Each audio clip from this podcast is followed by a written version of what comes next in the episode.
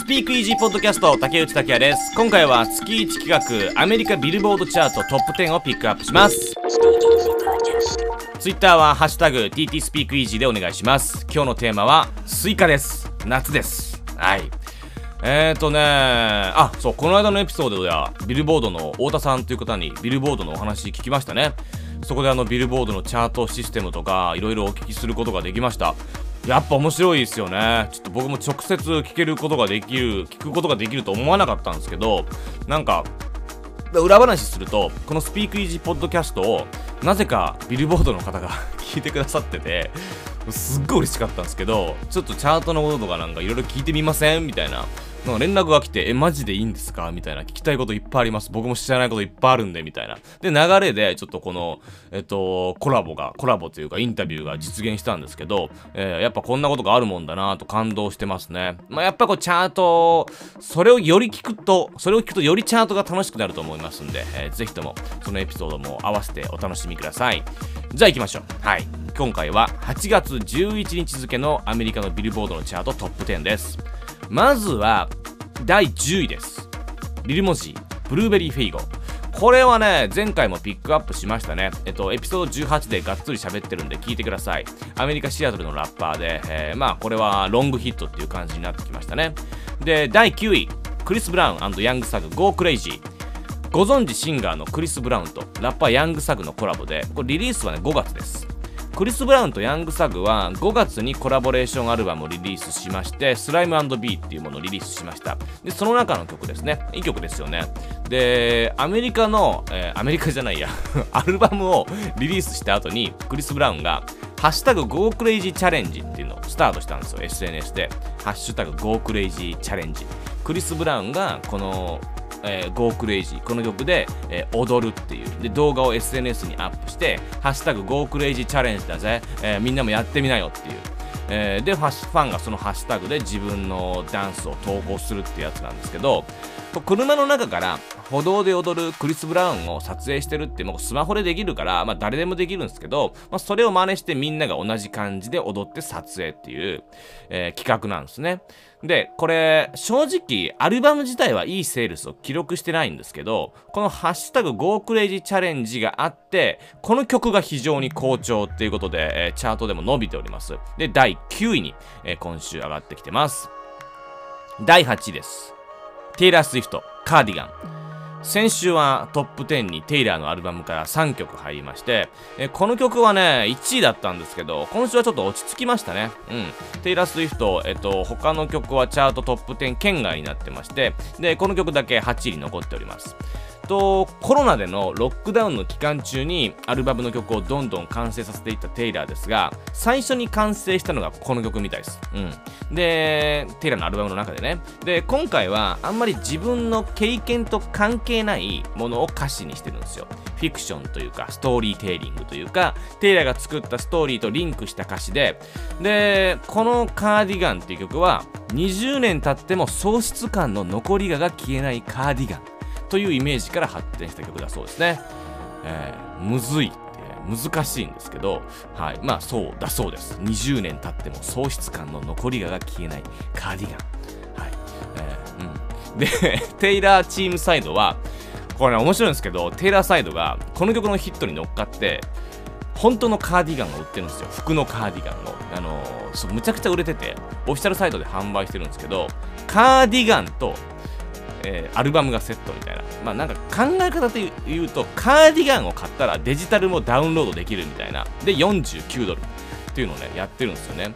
これはまあ安い気がするじゃないですか。カーディガンだけでも49ドルってまあね、えー、だから5000円ちょいですよね。そんな感じか、みたいな。あ、デジタルもついてくんのかっていう。アルバム全部デジタルで、えー、ダウンロードしたらまあ2000弱かかるから、あ、いいじゃん、みたいな。で、これはね、本当に巧みなんですよ。えー、このカーディガンって、えー、ちょっとややこしいですけど、服のカーディガンね。えー、この服のカーディガンは、えミュージックビデオ、カーディガン、曲のカーディガンのミュージックビデオで、ちょっと出てくるんですけど、それと一緒なんですね。それになんかロゴが入ってるみたいな。で、テイラーがこのミュージックビデオの最後にちょっとだけこのカーディガンを着るんですよね。一緒のやつだから、やっぱりファンは欲しいじゃないですか。だから売れるんですよ。で、カーディガンが売れる。で、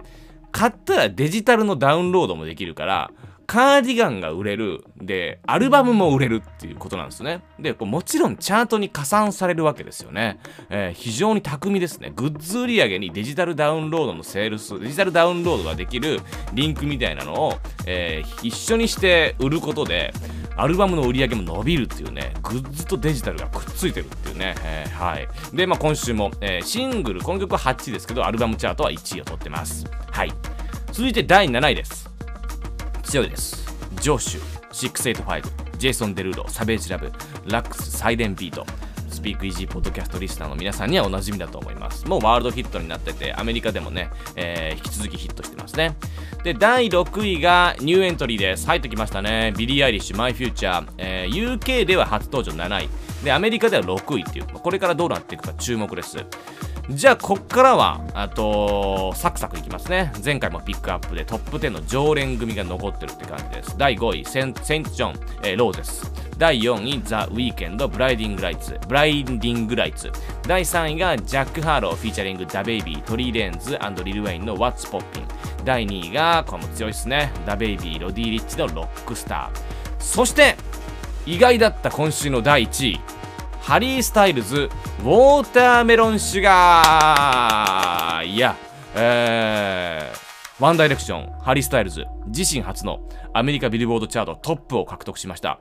僕はね、このハリーのアルバムが大好きなもんで、えー、他の曲もすごい好きで、まあ、この曲が1位です。1位かどうかね、本当に嬉しいです。ただ、なぜっていうね、えー、アメリカでは先週第7位だったんですね。そっからジャンプアップ。で、イギリスでも上がってて4位まで上がってるんですよ。いい曲なんですけど、なぜいきなり今週ジャンプアップしたのかっていうのすごい面白くて、えっとね、売り上げすごい伸びてて、前週からなぜか614%増加っていう6万3000ダウンロードを記録していて、デジタルソングのセールスチャートで9位から1位に上昇しています。これなぜここまで売れたのか、まあ、複合的なねいろんな理由があるんですけれどまずレコードとカセットが7月30日にオフィシャルサイトで買えるようになったんですよ。これがねあの最近ってレコードとかカセットとかって売れるんですよね。なんか CD よりもレコードの方が売れてるみたいな話もあるぐらいで、えっと、イギリスのアルバムチャートで1位を制するのは、なんかレコードを売れるバンドとか、えそういうことも結構、レコードが売れるバンドとかね、結構そういうことも多いんですよ。うん。だからなんかこう、ファンってやっぱ、まあ、ストリーミングで聴くんだけども、Spotify とか Apple Music とか、でもやっぱ本当に好きなアーティストとか物で欲しいんですよね。で、CD よりレコードの方が嬉しいっていうファンがやっぱ多くて、やっぱジャケットとか結構大きくて可愛いからみたいな。で、えー、まあ、レコード、カセット人気あるんですよね。で、これがね、さっきのテイラーのカーディガンにもつながってくるんですけど、さっきカーディガン買ったらデジタルダウンロードできるみたいな話が、ね、話したじゃないですか。同じパターンで、レコードとカセット買ってデジタルダウンロードついてくるみたいな。はい。だからね、こう、ダブルで、あの、ダウンロードがの、ダダブルロードとレコードカセットどっちも伸びるみたいな。はい。これはね、あの、マジックですよ。で、あとね、まあ、それもありますし、7月31日に、ミュージックビデオのメイキング映像っていうのが出たんですね。うん。ミュージックビデオはウォーターメロンシュガーの、えっと、ミュージックビデオ自体はもともと、あのえー、公開されていたんですけれども、このタイミングでミュージックビデオのメイキング映像と、で、あとね、あの、ミュ別バージョンのミュージックビデオが公開されまして、えー、この再生回数が加算されたという、この見事なあのハリー・スタイルズチームの、えー、このタイミングでの伸ばし方なんですよね。えー、だこう巧みですよね。えー、で、極めつけがですね、面白いんですけどね、この曲のタイトル、まあ、 Watermelon Sugar でしょ。スイカですね、 watermelon で。8月3日がアメリカでスイカの日だったという よくありますよね、ラジオで。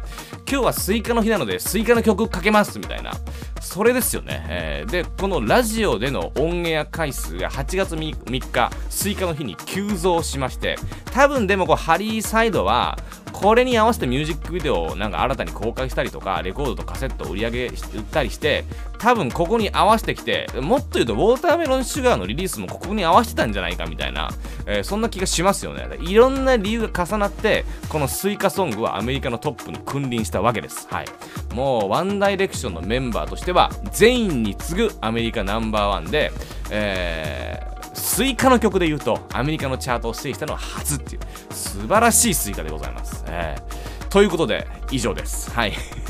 スイカ美味しいですね。今日はビルボードチャートトップ10をピックアップしました。